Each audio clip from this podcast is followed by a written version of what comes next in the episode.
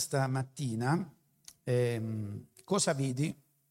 È una frase biblica, tante volte nella Bibbia noi troviamo questo interrogativo, eh, il Signore chiede a degli uomini cosa vedi, oppure dei profeti dicono ad altri uomini cosa vedi.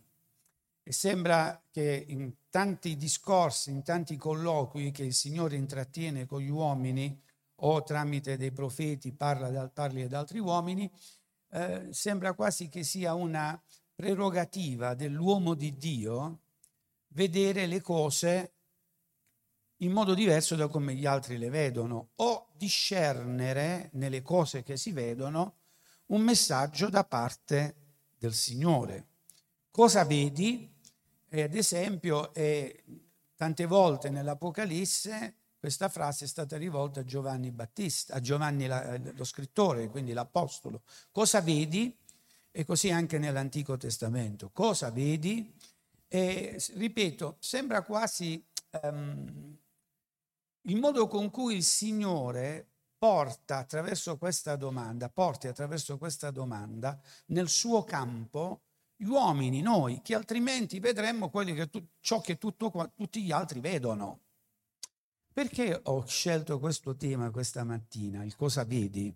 Chiaramente legato anche al fatto profetico, perché il cosa vedi può riguardare un'interpretazione della cosa di adesso, ma può anche riguardare le cose future. D'altronde ricorderete che Gesù ha quasi rimproverato i suoi contemporanei perché diceva voi sapete discernere che tempo farà domani vedendo il cielo, però non, non sapete discernere qual è il tempo nel quale voi state vivendo e quindi verso cosa stiamo andando. Ricordate, Gesù li rimprovera, dice se sapete discernere quelle cose che riguardano la vostra vita nel senso più stretto materiale, perché a tutti, e soprattutto ai contadini, interessa sapere che tempo fa domani, no? Si va a lavorare, non si va a lavorare, eh, stiamo tranquilli che non avvenga un danno alla campagna. Quelle cose le sapete discernere, diceva Gesù ma non sapete discernere i segni o i tempi nei quali voi state vivendo. E quindi sì, è stato un rimprovero di Gesù, come a eh, voler sottolineare un, un, fatto che siamo chiamati, siamo, abbiamo un dovere quasi, quello di saper valutare le situazioni, ovviamente in un modo diverso di come le valutano gli altri. Perché la gente andava dai profeti? Perché i profeti vedevano più di quello che la gente, le chiamo così, comune, potesse vedere. E soprattutto la gente andava dai profeti perché, e non dai veggenti, o, non, o meglio, non dai chiromanti, perché volevano sapere come Dio vede le cose. Chiaro? Come Dio vede le cose. Cosa dice Dio di questa cosa? Cosa accadrà? Va bene? Ora sapete che c'è una grande richiesta um, di questo tipo di servizi nella società, per quanto eh, un certo numero di persone che fanno gli oroscopi, no? in questo periodo sono stati molti derubricati rispettivamente alla loro attendibilità. Perché dico questo? Perché ricorderete che all'inizio del 2019 molti di quelli che all'inizio dell'anno il, davano il, l'oroscopo, quindi facevano le previsioni, avevano detto questo sarà un anno fantastico, il 2019, no? E altro che che è stato fantastico perché l'abbiamo visto eh, come è andata, no? E quanti, quanti leggono l'oroscopo? Vediamo un po'. Avete paura di alzare la mano, eh? Avete paura di alzare la mano? Nessuno lo legge, eh, qualcuno lo legge. E allora vedete l'oroscopo. Ora eh, qualcuno dice demoniaco. Beh, non voglio esagerare, però quantomeno sottolinea una debolezza che noi abbiamo, quella di voler conoscere le cose. Perché le vogliamo conoscere? Vogliamo avere delle previsioni, vogliamo prevedere, perché prevedere, rendiamoci conto di questo, può essere la chiave del successo della propria vita. Alcune volte ci sono dei, dei, dei giovani, anzi delle giovani più che altro, che mi interrogano chiedendomi se quel ragazzo può essere il ragazzo giusto. Sapete, nel tempo in cui l'innamoramento scoppia. E secondo te, e io che dico, e io, e io che ne so? Io no, no, non, lo so, non lo posso sapere, no? E mi dicono, prega il Signore per farmi sapere se quello lì è quello giusto. Allora io poi dico in me stesso, e se il Signore dice no e tu ti sei innamorata, che facciamo? Può succedere, no? Eh, ormai tu ti sei innamorato e il Signore dice no, dovesse dire no, io, io poi che ti devo dire? Non, non essere più innamorata? Oppure non portare avanti questa relazione? Utilizzo questo esempio per dire come in definitiva tante volte noi vorremmo avere eh, delle informazioni che ci rassicurino sul nostro progetto del futuro. Vogliamo quasi che il Signore dica un amen a quello che noi desideriamo. Ma sapete, questo non significa essere nella volontà di Dio. Questo non significa cercare il volere di Dio per la nostra vita. E ritorno un po' all'interrogativo di prima, e quasi quasi il Signore chiama noi in senso responsabile a dire cosa vediamo. Tu cosa vedi? Cosa vedi in questa relazione? Cosa vedi nel tuo lavoro? Cosa pensi è vero che sia opportuno fare? Insomma, noi siamo chiamati con responsabilità in questo interrogativo. Se tu stai vivendo un periodo matrimoniale difficile, non chiedere al Signore cosa succederà, perché il Signore ti dice tu cosa vedi? Tu cosa vedi? E da quello che tu vedi, perché sei in grado di dare una risposta, tu dovresti già iniziare in modo responsabile ad apportare delle correzioni nel rapporto. Rapporto fra fratelli, rapporto comunitario, rapporti nell'ambito del lavoro, insomma, in ogni cosa, più che essere innamorati della nostra idea di futuro, tornando all'esempio della coppia, il Signore ci chiama in modo responsabile a fare un'analisi delle cose. Chiaro, non abbiamo tutti i dettagli, non abbiamo tutte le indicazioni per poter essere sicuri delle cose, però io penso che il Signore ci parli. Che ne pensate voi? Parla il Signore sì o no? Io dico di sì, il Signore ci parla. E l'Apostolo Paolo si spinge addirittura a dire che ormai noi conosciamo per esperienza qual è la buona ed accettevole e gradita volontà di Dio. Noi ormai per esperienza, è come se il cristiano abbia il settimo senso, non il, senso, il sesto senso, il settimo senso, quel senso spirituale che lo, porta anche a comprendere eh, che cosa rispondere a quella domanda che viene dal cielo, tu cosa vedi? Ora, ripeto, perché mi sono addentrato in questo tema? Sono entrato in questo tema e ho cambiato soggetto anche diciamo in modo piuttosto repentino perché ieri ascoltavo una predicazione eh, di David Wilkerson il quale ehm, parlava della caduta delle torri gemelle. Ehm, diceva che nella sua chiesa mesi, già da tre mesi prima ehm, questa, c'era un'atmosfera strana nella sua chiesa perché molti sentivano che sarebbe accaduto un disastro. Io non lo metto in dubbio che questo magari qualcuno l'abbia potuto sentire, eh, sta di fatto che poi le torri gemelle sono, sono cadute e a posteriori poi David, David Wilkerson ha detto ecco noi sapevamo che sarebbe successo, però nessuno ha predetto in modo chiaro la caduta delle torri gemelle. Attenzione, cioè, sta per avvenire qualcosa, no? Poi questo qualcosa è avvenuto e qual era? La caduta delle torri gemelle. E poi là c'è stata un'interpretazione dalla quale io, sinceramente, con tutto il rispetto per David Wilkerson, per il suo ministero, la sua esperienza e il servizio che ha fatto a Dio, l'ha voluto vedere come un intervento di Dio per richiamare la nazione americana ai sani principi evangelici. Ora io da questa, diciamo, da questa posizione mi dissocio perché il Signore ci parla attraverso la parola, non attraverso i disastri, dal mio punto di vista. Abbiamo la parola, amen. E la parola dice che avverranno dei disastri. Chiaro? La parola ci dice che delle cose accadranno. Ad esempio, la nostra pandemia, diciamo nostra perché ci siamo in, totalmente immersi dalla testa ai piedi, eh, la Bibbia lo dice che ci saranno pestilenze. È vero? Non, non, non c'è bisogno di una, di una, profezia specifica. Perché? Perché la Bibbia dice ci saranno pestilenze. Però questa idea di, di dover proporre una Chiesa che per tempo, in modo anticipato, vede le cose, mi ha stimolato e mi sono chiesto, ma come mai della caduta delle torri gemelle Dio avrebbe dato dei segnali?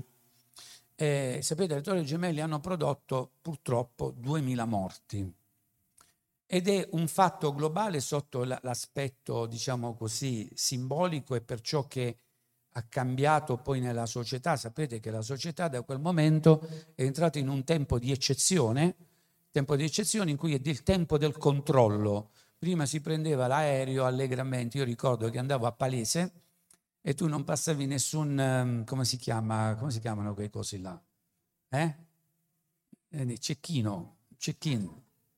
Eh, cecchino, sì, sorelle, check-in, cioè non facevi nessun controllo, eh, tu salivi allegramente come se si prendeva il pullman per andare al mare, tu salivi sull'aereo da quando è successo quella questione qua, tu hai una, una serie di, di necessità, da, di cose da dover ottemperare perché se, è cambiato il mondo, no? siamo entrati nel tempo del controllo a tutti i costi, quindi telecamere, eh, posizione tramite il cellulare, siamo per, totalmente controllati. Da quel momento si è avuto, qualcuno dice in modo polemico, si è avuto, si è avuto la scusa no? per intervenire in un controllo così forte. Però il numero di morti abbiamo avuto circa 2000 morti, credo, no? Con le torre gemelle. E il Signore avrebbe, utilizzo il condizionale non perché eh, io personalmente non ci creda, però in un discorso corretto bisogna utilizzare il condizionale, quindi avrebbe fatto sapere quello che stava su, per succedere per 2000 morti. Sapete a quanti morti siamo arrivati a livello mondiale con la pandemia? Avete un'idea? Qualcuno mi può dire un numero, giusto così? Considerate che noi in Italia abbiamo superato i 100.000 morti e in Europa si contano circa un milione di morti, in Europa. Quindi proviamo a capire quanti morti eh, possono essere state vittime, quante persone sono state vittime di questa pandemia. La domanda che mi sono posto è, ma la Chiesa quella Chiesa che è capace di intuire che stanno per morire duemila persone. Quella Chiesa che in modo, diciamo così, regionale si interessa della caduta delle, delle torri gemelle, che a me dispiace ancora quando vedo i film, prima della caduta, sem- sembra una New York diversa, è vero o no? E adesso invece non ci stanno più. Queste... Molti hanno ancora i poster con le, con le torri gemelle. Però Dio lì avrebbe, utilizzo sempre il condizionato, parlato. E di questa pandemia non ha detto niente il Signore. È vero, è scritto nella Bibbia, ci saranno delle, eh, delle, delle pestilenze a livello, a livello globale. Addirittura la Bibbia parla di tanto in tanto di un terzo della popolazione che muore. E speriamo che sia solo simbolico, perché se dovesse essere un valore assoluto staremo veramente nei pasticci. E poi ancora, no? Queste, queste mm, pandemie, queste piaghe che sono descritte nella Bibbia, sono quelle piaghe di, di cui è scritto che non potranno attecchire a quelli che sono segnati sulla fronte. Ricordate che è scritto in Apocalisse che il Signore prima segnò sulla fronte i suoi, prima che questi angeli dette, dessero, eh, facessero scaturire eh, questi, questi, questi malefici per preservare i suoi. Eh, però io sapete quante persone credenti ho sentito che hanno preso questo, questo virus e, e, grazie a Dio molti ne sono usciti, la maggior parte, anzi salutiamo quelli che sono ancora a casa eh, con un po' di problemi respiratori, salutiamo Felice che è uno di quelli fra di noi che li ha presa più pesantemente. Però sono morti anche dei pastori in Italia. Io sto in una chat ministeriale eh, preghiamo per quel fratello lì, poi dopodiché il fratello è andato col Signore. Ok? Eh, ma di tutto questo la Chiesa non era stata preavvisata. Insomma, se è vero che il Signore parla, mi chiedo, ma il Signore parla anche prima che avvengano le cose? Sì o no? La, domanda, la risposta è sì. Vi devo citare Giuseppe. Ricordate, prima parlavo del fatto che il successo della vita, anche in senso materiale, di una persona può dipendere, e assolutamente è agevolato, dal fatto di poter sapere prima le cose. Allora vi faccio un esempio. Immaginate che tu debba fare degli investimenti in borsa e riesci a sapere una settimana prima quello che succede la settimana dopo. Anzi, oggi con i computer, mezz'ora prima, tu saresti straricco. È vero? Avete mai visto quei film tipo Ritorno al futuro, quelli che vanno indietro nel tempo, quello che se ne venne con il libro dal, dal passato, eh, tutte, cioè dal futuro, con tutte le vittorie eh, del totocalcio, diremmo noi oggi tu diventi straricco perché conosci il futuro. Giuseppe conosceva il futuro. E perché conosceva il futuro? Per sue capacità? No, perché il Signore, quindi il Signore fa sapere no, il futuro. Nei momenti tragici, nei momenti strategici, il Signore parla alla Chiesa. E quindi ecco perché Giuseppe potrà poté dire facciamo dei granai Immaginate se noi avessimo saputo della pandemia, avremmo fatto scorte di cose che avremmo potuto vendere, le mascherine, invece di farle le avremmo comprate prima. Immaginate quanti soldi avremmo potuto realizzare. Eh? Eh, non, non, non ti far prendere dalla concupiscenza adesso, tanto ormai non l'hai fatto. Ad esempio, la mucchina. E chi la prendeva seriamente la mucchina? Adesso la mucchina produce più dello spaccio della droga. Mi seguite? A saperlo prima. Ma a saperlo prima, molto probabilmente ci saremmo attrezzati anche noi in modo diverso qui. Può essere che le telecamere ne avremmo comprate di più, ne avremmo prese anche eh, in tempi non sospetti. Insomma, sapere prima è la prerogativa di Giuseppe, sapere prima è la prerogativa di, da- di Daniele, giusto? Sapere prima è la prerogativa dei, di tanti profeti che hanno parlato. Vero è che non sempre quando i profeti hanno parlato la gente ha seguito o ascoltato, però i profeti parlano da parte del Signore. Allora la domanda diventa ancora più stringente, più impellente, visto che anche negli atti degli Apostoli un, un profeta preavvisò che ci sarebbe stata una grande carestia. Mi chiedo, nel, 1900, nel, scusate, nel 2019, eh, a, a gennaio, non dico molto tempo prima, ma a gennaio, ma c'è stato qualcuno che ha parlato e, dice, e poi ha potuto dire cosa vedi per quest'anno? E invece di dire le solite stupidaggini che si dicono, perché ne abbiamo ascoltate di stupidaggini, io ho sentito pastori che hanno detto pure, non soltanto quelle dei, vero, dei chiromanti e quelli del, dell'oroscopo, anche dei pastori. Questo sarà un anno straordinario. Io ho sentito un, un, una pastora, questo sarà l'anno dell'avvicinamento.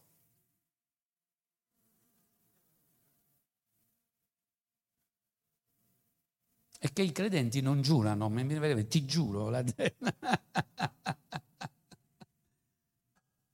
che cosa vedi?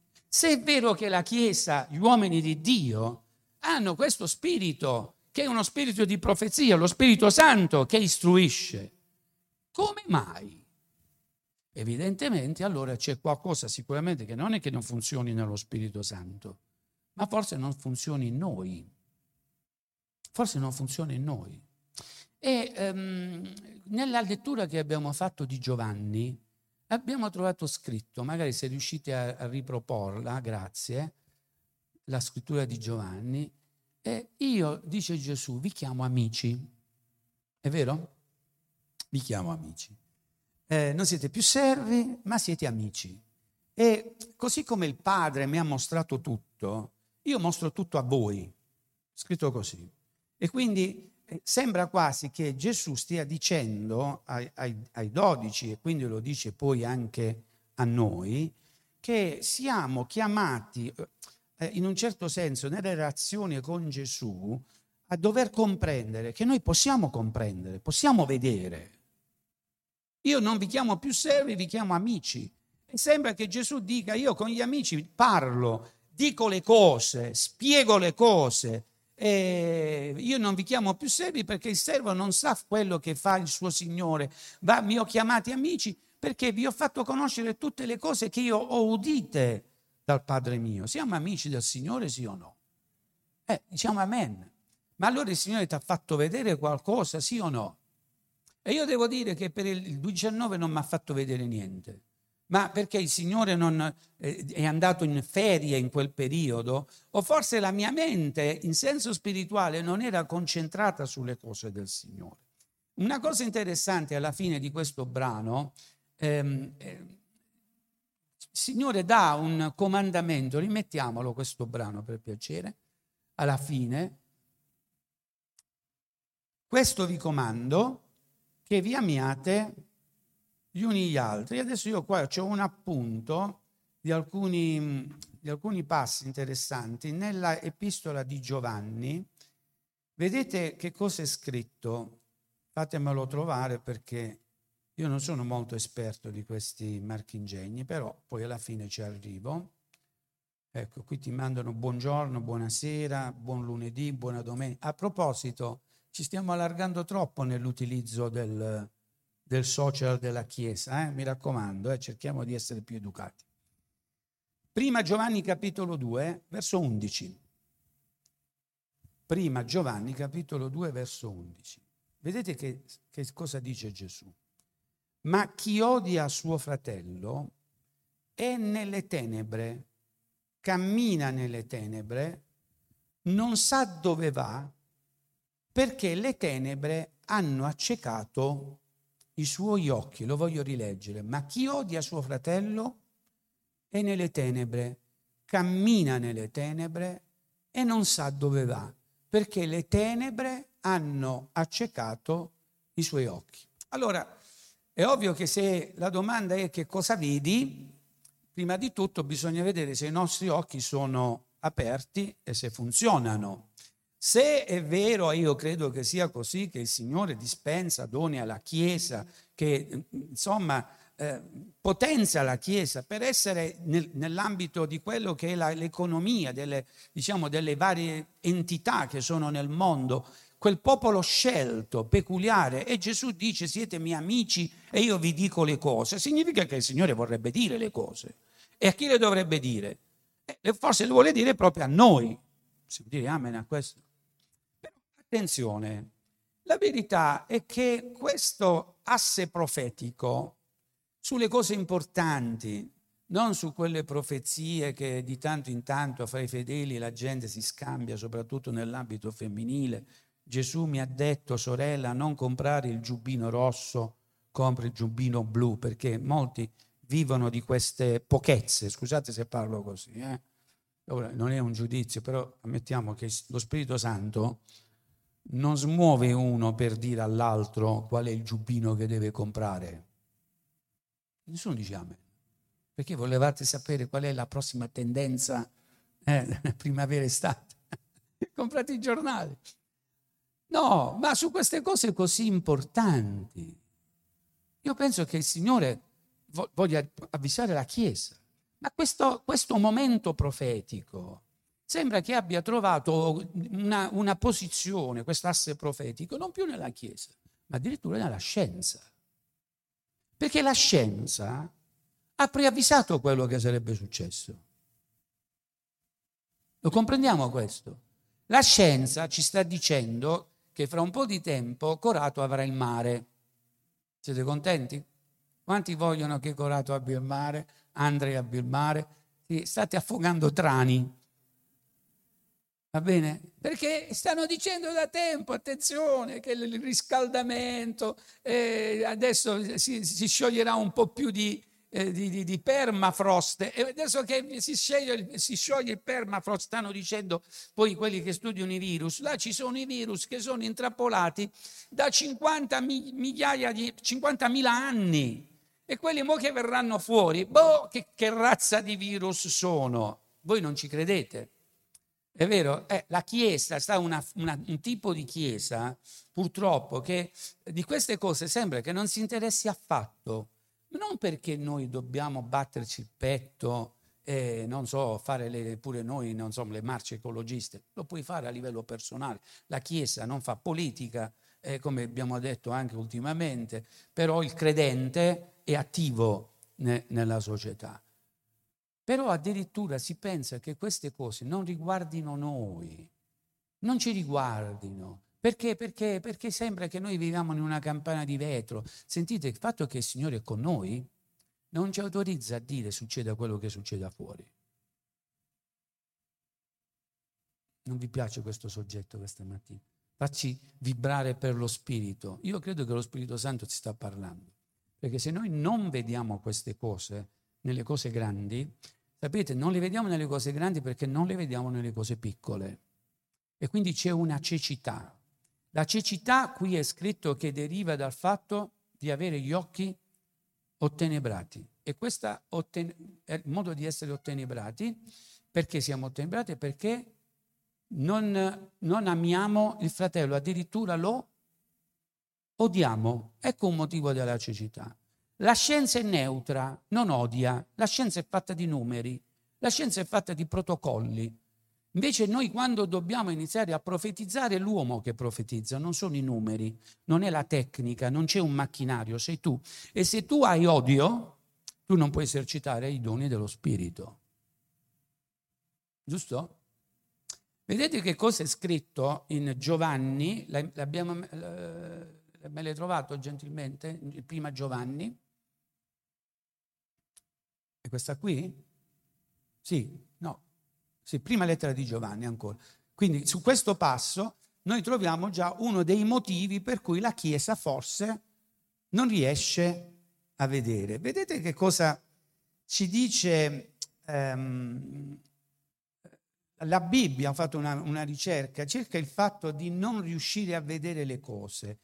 Cito io, ad esempio, Giobbe al capitolo 5, verso 14, ci dice che si può vivere anche essendo in mezzogiorno, quindi con sole, tanto sole, però barcollando come se camminassimo di notte. E lo riferisce alla sua condizione, che è una condizione di debolezza. Quindi per me anche quando c'è il sole è come se io vivo eh, nelle tenebre. Poi Isaia dice, eh, si va tastando la parete come i ciechi, andiamo a, tastone, a tastoni come chi non ha occhi, inciampiamo in pieno mezzogiorno, ancora una volta, come se fossimo nel crepuscolo, in mezzo eh, all'abbondanza, attenzione, sembriamo dei morti. Cioè non ha importanza anche quale possa essere la condizione di progresso, ma quando si è ciechi, e qui la condizione è questa, quindi non si vede, è come se siamo tutti poveri. E un altro passo interessante ehm, è proprio quello che Gesù dice eh, nel, um, eh, nel, sermone profetico, quando dice che eh, quelli che amano, e quindi non sono nell'odio, vedono Dio. È vero che lì sembra che sia il futuro, ma dal greco c'è una forma che viene chiamata un presente continuativo, continuo, e quindi si può anche tradurre che quelli che amano vedono Dio. E se vediamo Dio e siamo amici, come Gesù dice, perché il Signore non dovrebbe rivelarci le cose? Adesso siamo tutti interessati a sapere quale sarà il futuro, se questo virus finisce nella sua, diciamo, nella sua forza virale, se si spegne, se, se cambiamo noi o se cambierà o se diventerà peggiore. Voi vedete quanti virologi vanno in televisione per cercare di dirci quello che succederà. Ora noi non siamo chiamati a dire precisamente che tipo di virus è, quando finirà la pandemia, eh, non so, tutto quello che dovrebbe dire la scienza. Noi siamo chiamati però a, a vedere le cose, come ancora una volta ripeto, chiamati dallo Spirito che ci pone questa domanda. Tu che vedi? Questa mattina sei interrogato. Tu che cosa vedi? che cosa stiamo vedendo noi in questa situazione? Non soltanto in futuro, ma cerchiamo di analizzare la situazione così com'è, nella quale noi adesso siamo inseriti. Beh, la prima cosa che possiamo notare è che le chiese, le comunità si sono svuotate. Che cosa vedi?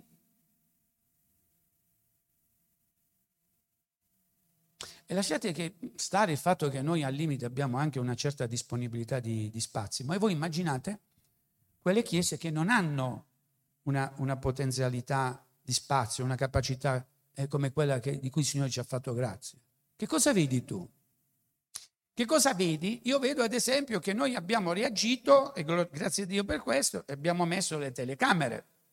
Ma vediamo anche persone che si sono abituate alle telecamere e non, hanno, non avvertono più la necessità di essere lì dove due o tre sono riuniti e c'è la presenza del Signore. Non è un, un giudizio a nessuno, attenzione, però come fatto, io devo, se, se, lo Spirito Santo mi dice Aldo, tu sei pastore, che cosa vedi? Eh, Signore, io vedo questo. Non so se pure tu lo vedi. Voi, voi non, non lo vedete. Che cosa vedi? Ah, siamo chiamati a cercare di discernere i tempi sotto il profilo lavorativo. Che cosa vedi sotto il profilo lavorativo? È un disastro. Chiaro? È un disastro. Ma questo lo sanno dire pure gli economisti, ce lo vengono a dire. Però tu come Chiesa, e il Signore ci, ci interpella come Chiesa, eh, lo Spirito Santo mi chiede tu cosa vedi e lo chiede pure a te.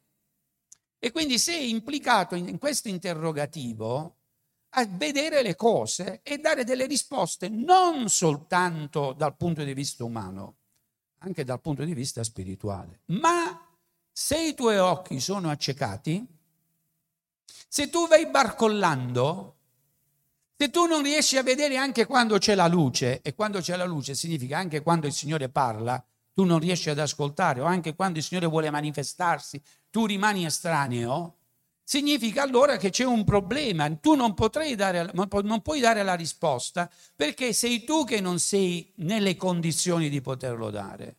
I tuoi occhi sono accecati da qualcosa. Eh, l'altro passo che abbiamo letto, e lo utilizziamo in modo simbolico, è quello del miracolo del cieco. Ricordate che abbiamo letto questo, abbiamo appena letto. È un miracolo che Gesù fa in due battute c'è un prima, una mezza guarigione prima e un'altra guarigione dopo, il resto della guarigione. È un, un miracolo strano, eh, perché è un caso unico in tutti eh, diciamo, i fatti biblici, per cui mi viene da dire che sicuramente il Signore ha fatto questo miracolo, come dice anche Giovanni, per fare in modo che noi possiamo comprendere qualcosa, non soltanto nel fatto in se stesso della guarigione, ma in modo simbolico. Insomma, quest'uomo che è cieco viene portato da Gesù. Gesù gli mette un po' di saliva sugli occhi, quest'uomo apre gli occhi e Gesù dice, cosa vedi? E quest'uomo non dice non vedo niente, dice vedo qualcosa. Ora, sentite, per quanto mi riguarda, e penso che anche tu possa essere richiamato in questa categoria di persone che sto per così enunciare, Pure tu qualcosa la vedi. Prima ho detto vediamo qualcosa, ho parlato della condizione della Chiesa. Quest'uomo, dopo questo tocco divino, un po' di saliva sugli occhi, non dice non vedo niente, ha un miglioramento. Dice io vedo, vedo gli uomini, ma sono come gli alberi, cioè come delle ombre, sono come alberi che si muovono. Non vedo chiaramente. Ora qui vi potrei ancora citare eh, parecchi passi biblici che appunto parlano ehm, del, um, dell'essere ottenebrati, di vedere le cose come, come ombre, no? Le loro menti furono rese ottuse, infatti sino al giorno d'oggi, quando ad esempio leggono l'Antico Testamento, lo stesso velo rimane senza essere rimosso, perché il, il, in Cristo esso è stato abolito. Parliamo del velo della legge, no? Allora il velo è interessante perché se tu metti un, un tessuto trasparente ti fa vedere un po', però non vedi tutto. Chiaro? come, come, sono oggi i nostri occhi? Abbiamo un velo davanti? Perché forse se abbiamo il velo della, della cecità della, dell'odio, stiamo veramente nei pasticci, ma può esserci anche un velo, ad esempio questo velo ti fa vedere un po' ma non ti fa vedere tutto e il velo è quello dell'essere delle brave persone secondo le regole, ma sapete è una parte dell'essere in relazione col Signore, devi vedere di più. Cosa vedi oggi tu? Vogliamo parlare della concupiscenza? Ricorderete che uomini che sono stati presi dalla concupiscenza eh, ad esempio quell'uomo che eh, prese delle cose da Gerico, le mise in casa sua, ricordate? Eh, Akan si chiamava, le mise sotto il salotto di casa, cose che non doveva toccare. La Bibbia dice che è stato preso dalla concupiscenza, accecato dalle cose che, che, che, cui era, eh, da cui era attratto, concupiscenza. Eh, Gesù dice anche che i nostri occhi sono la lampada del nostro corpo. Se la concupiscenza li rende tenebre, quanto grandi saranno le tenebre dentro di te? Insomma, i desideri esasperati, perché questo significa concupiscenza. E chiaramente nella cultura cattolica che ci scorre nelle vene, anche se evangelici, noi quando parliamo della concupiscenza, subito dove va il pensiero?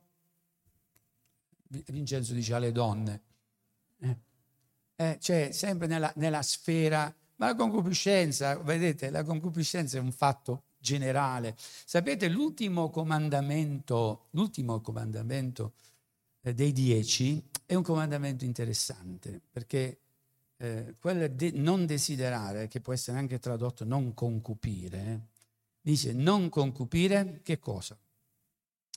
Non concupire la casa, dell'altro, del tuo vicino, non concupire la moglie del tuo vicino, non concupire buoi, l'asino, non concupire, non concupire, non desiderare la vita dell'altro.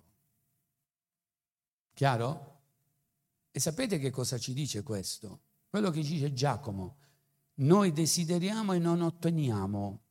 E da questo nascono le contese, perché da questo che si agita dalle nostre membra sta la debolezza e anche la cecità del cristiano. Quindi ecco un altro motivo. Noi desideriamo di essere ciò che non siamo. Ma quante volte cantiamo e diciamo, Signore, io mi, mi metto completamente nelle tue mani, sei tu che dai importanza alla mia vita, no? E rip- diciamo di voler riposare nel Signore. Se ci sono questi turbamenti dentro di noi, il Signore non può parlare. Quindi alla domanda cosa vedi, Forse, visto che non odi e non sei completamente cieco, forse potrei dire vedo un po' le cose, ma le vedo in modo confuso, come quest'uomo. Cosa fa Gesù? Gesù impone le mani e gli dà una completa guarigione. Amen. È l'unica volta in cui Gesù fa un miracolo diviso in due parti. Oggi forse la Chiesa è nella condizione di vedere, ma di vedere in parte. Io credo che il Signore voglia dare una vera rivelazione alla Chiesa. Se è vero che stiamo andando verso gli ultimi tempi, i tempi che concludono tutto, i tempi di cui l'Apostolo Paolo dice che si contraggono e si riducono quasi a, a, a niente, questo è il tempo in cui la Chiesa dovrebbe avere veramente uno spirito profetico straordinario. Ancora, vedete, quando parliamo di cecità, Gesù dice che è un fatto pericoloso il fatto di non vedere, perché se tu sei una guida cieca, insomma, se tu non vedi, se alla domanda cosa vedi e tu dici non vedo niente, tu sei cieco, come puoi guidare gli altri? Immagina di entrare in un'automobile e di trovare in un pullman, sali sul pullman e trovi la guida Ray Charles, sta col Signore. Lo ricordate, no? Con gli occhiali scuri. Immagina di entrare sul pullman e, e, e di trovare uno con gli occhiali scuri che quando deve trovare il coso delle frecce fa così con le mani, no? E tu capisci che non ci vede. Che fai? Alla prima fermata scendi, ok? Ora se molte, molte volte si parla di leadership, se quelli che sono implicati nella leadership, ecco, gli viene posta la domanda, cosa vedi? E non vedono niente. Sono ciechi? Guida di altri? E quale sarà il risultato? Cadremo tutti quanti nella fossa. Vedete che questa domanda, che sembra una domanda così sulla quale magari potreste sorvolare. C'è lo Spirito Santo che chiede, come nella Bibbia ai suoi uomini, tu cosa vedi? Non è una domanda da poco, perché se noi non riusciamo a discernere nulla o in modo confuso, abbiamo bisogno di fare una cosa importante. Quel passo in secondo libro dei re, per cortesia. Secondo libro dei re. Parlavamo di spirito profetico che si deve manifestare negli ultimi tempi. Leggete Apocalisse capitolo 11, troverete due personaggi che agiscono veramente come Mosè ed Elia, no? Ricorderete? Questi, questi personaggi dell'Antico Testamento evocano un periodo in cui, il tempo dei profeti maggiori, il Signore faceva dei miracoli un po' preannunciando quello che Gesù avrebbe fatto. E infatti noi troviamo ad esempio circa i miracoli più grandi dell'Antico Testamento, tre resurrezioni, di cui una è stata operata da Elia e due sono state operate da Eliseo. Di quelle due da Eliseo, uno da vivo e l'altro da morto, ne abbiamo parlato giovedì scorso. E eh, vedete qui è Eliseo che parla e dice come quella donna fu giunta dall'uomo di Dio sul monte, gli abbracciò i piedi Ghiazi si avvicinò per respingerla, ma l'uomo di Dio disse lasciala stare, poiché l'anima sua è amareggiata. E attenzione a questa frase. E il Signore me l'ha nascosto. In che senso me l'ha nascosto?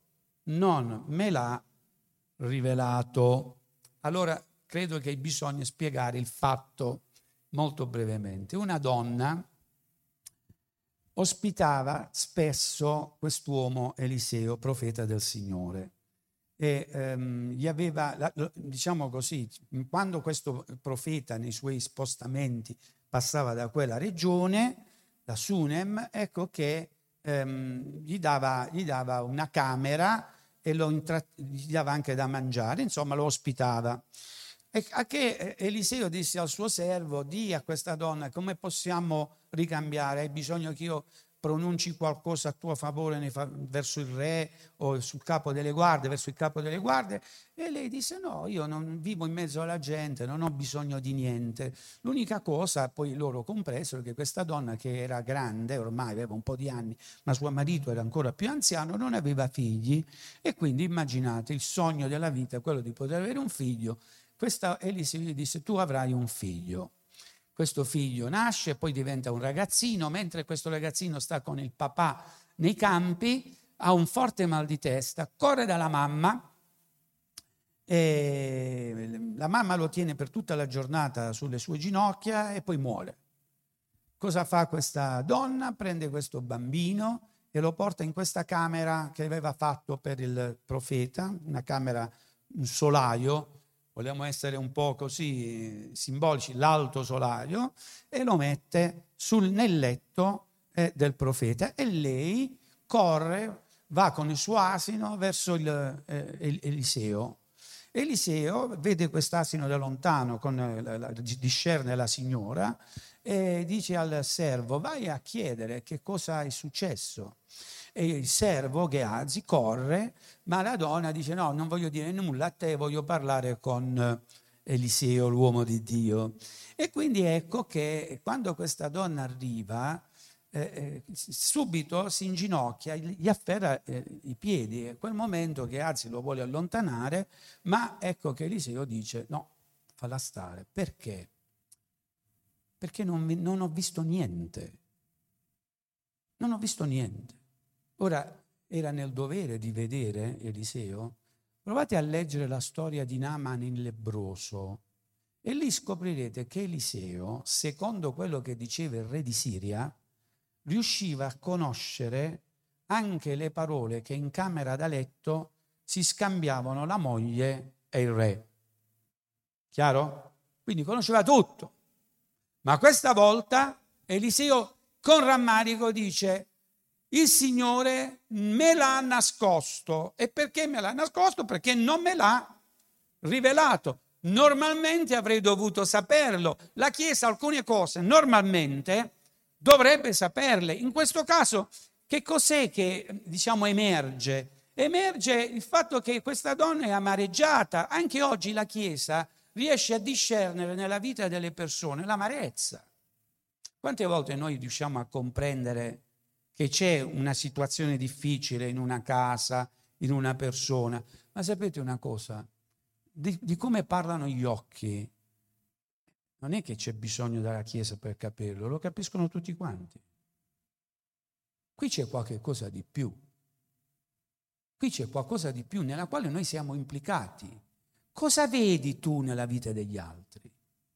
Cosa vedi tu nella vita di tuo figlio, di tua figlia? Cosa vedi nella vita di tua moglie, di tuo marito? Cosa discerni? Perché essere lì soltanto a comprendere il fatto che una persona sia gioiosa o meno, e ripeto, fa parte delle capacità umane, ma la Chiesa, i credenti, dovrebbero avere quel, quel qualche cosa in più per comprendere cosa sta succedendo. E qual era il problema? Perché Eliseo, Dio ad Eliseo non gliel'aveva rivelato per tempo? Adesso te lo spiego. Se voi leggete questo passo, scoprirete il, eh, il um, principio della delega. Sapete della delega? Che cos'è la delega?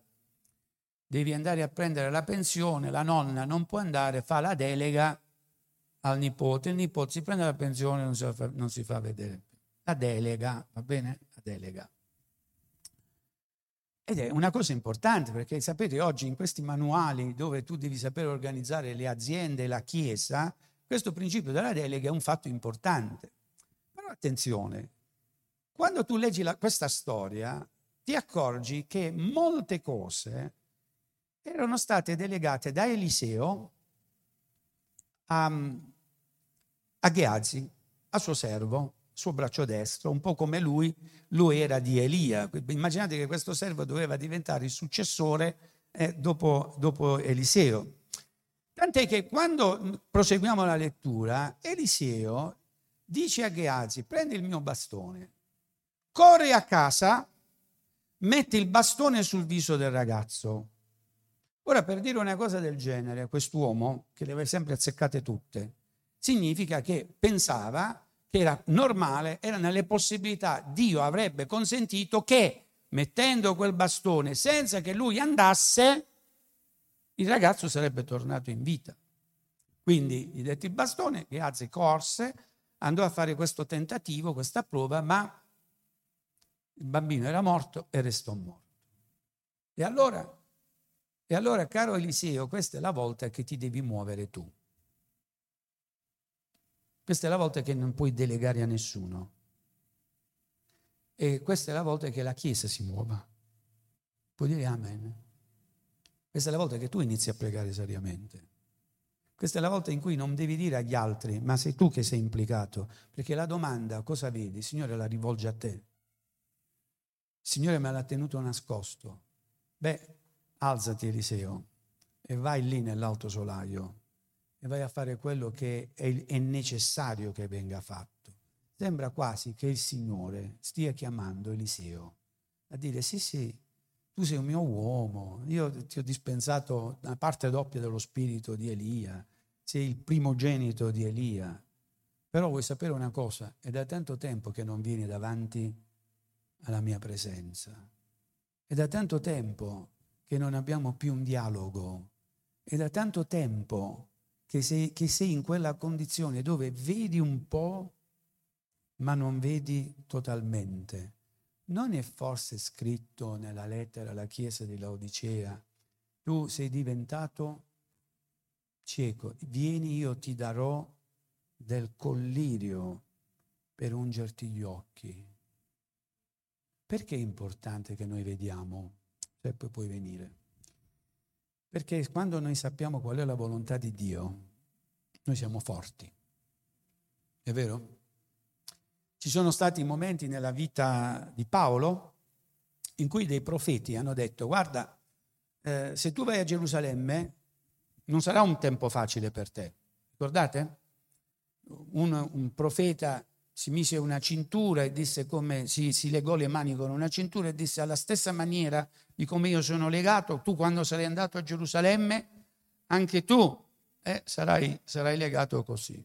Ma sapeva benissimo Paolo che andando a Gerusalemme l'avrebbero arrestato e anche sapeva benissimo che andando verso Roma avrebbe avuto un viaggio non difficile, difficilissimo e sapeva anche che lui avrebbe finito i suoi giorni a Roma. Però non troviamo un Paolo angosciato, non troviamo un Paolo spaventato, troviamo un Paolo sereno. Perché? Perché è sicuro di una cosa, che quando siamo nella volontà di Dio, lui arriverà a dire o che muoiamo o che viviamo, la cosa importante è che apparteniamo al Signore. Il dramma e l'angoscia nasce nel fatto di non vedere, di non sapere di essere lì come gli altri che vivono la vita come cercando la verità a tastoni. E guardate, non si parla solo della verità di Cristo, si sta parlando della verità della tua vita, di quello che tu sei, qual è il senso della tua vita. C'è un velo che deve cadere. E questa mattina vogliamo dire, Signore, se tu hai iniziato in me un'opera, hai già messo la tua saliva sui miei occhi, Signore, io oggi voglio vedere chiaramente alla fine di una prova, mettiamo in piedi, alla fine della prova, Giobbe disse, io Signore avevo sentito parlare di te, ma adesso gli occhi miei hanno veduto. Sapete la cosa più importante in questo periodo così confuso, in cui sentiamo tante informazioni, anche in modo contrastante.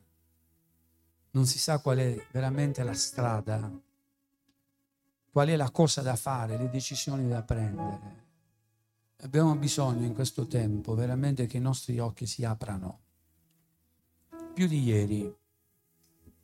E se c'è qualcosa che può fare luce, Gesù l'ha detto, voi siete la luce del mondo, un mondo che giace nelle tenebre ma se la luce si spegne, se la luce si spegne, se la luce viene messa sotto un secchio, se la luce, è vero, viene nascosta, come si farà luce? E se la luce che in noi è diventata tenebra, se ci abbiamo una concupiscenza, un desiderio che non è secondo la volontà di Dio, un desiderio che non parla di noi come Dio vuole che noi siamo. Cosa stai desiderando in questo periodo? Forse questo ti sta oscurando la vista in senso spirituale e tu non riesci a comprendere qual è la condizione che stai vivendo. Ma noi non siamo di quelli che vivono, come la parola di Dio ci dice, in questa confusione. Il Signore è un Dio di chiarezza, Signore parla e mette quella sua parola dentro di noi che chiarisce ogni cosa. E io credo che questo è un messaggio per qualcuno di noi questa mattina. Lo faccio mio perché tante volte chiedo al Signore, Signore, cosa è meglio fare? Cosa è meglio fare? Cosa è meglio fare? Sapete, ancora mi sento una risposta dal cielo. Tu cosa vedi? Amen. Tu cosa vedi in casa tua? Cosa stai vedendo in casa tua?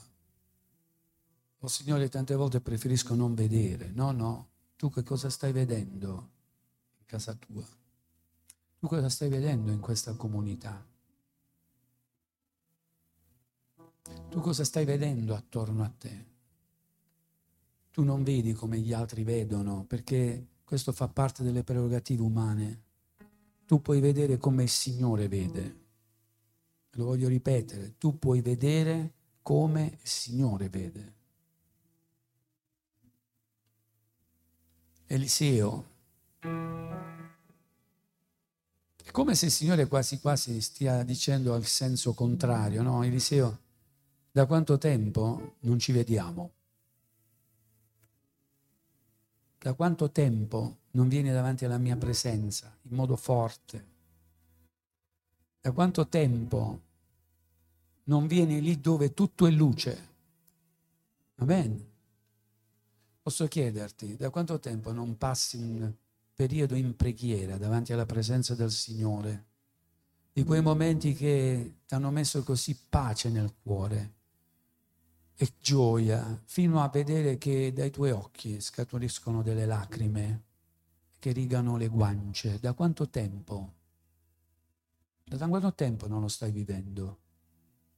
Faccio un'altra domanda. Mentre tutti gli occhi sono chiusi, capi chini e i cuori aperti.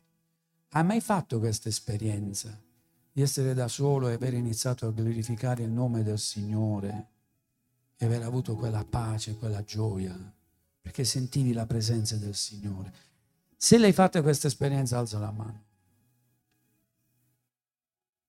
Fa parte della nostra vita. Amen. Faceva parte della vita di Eliseo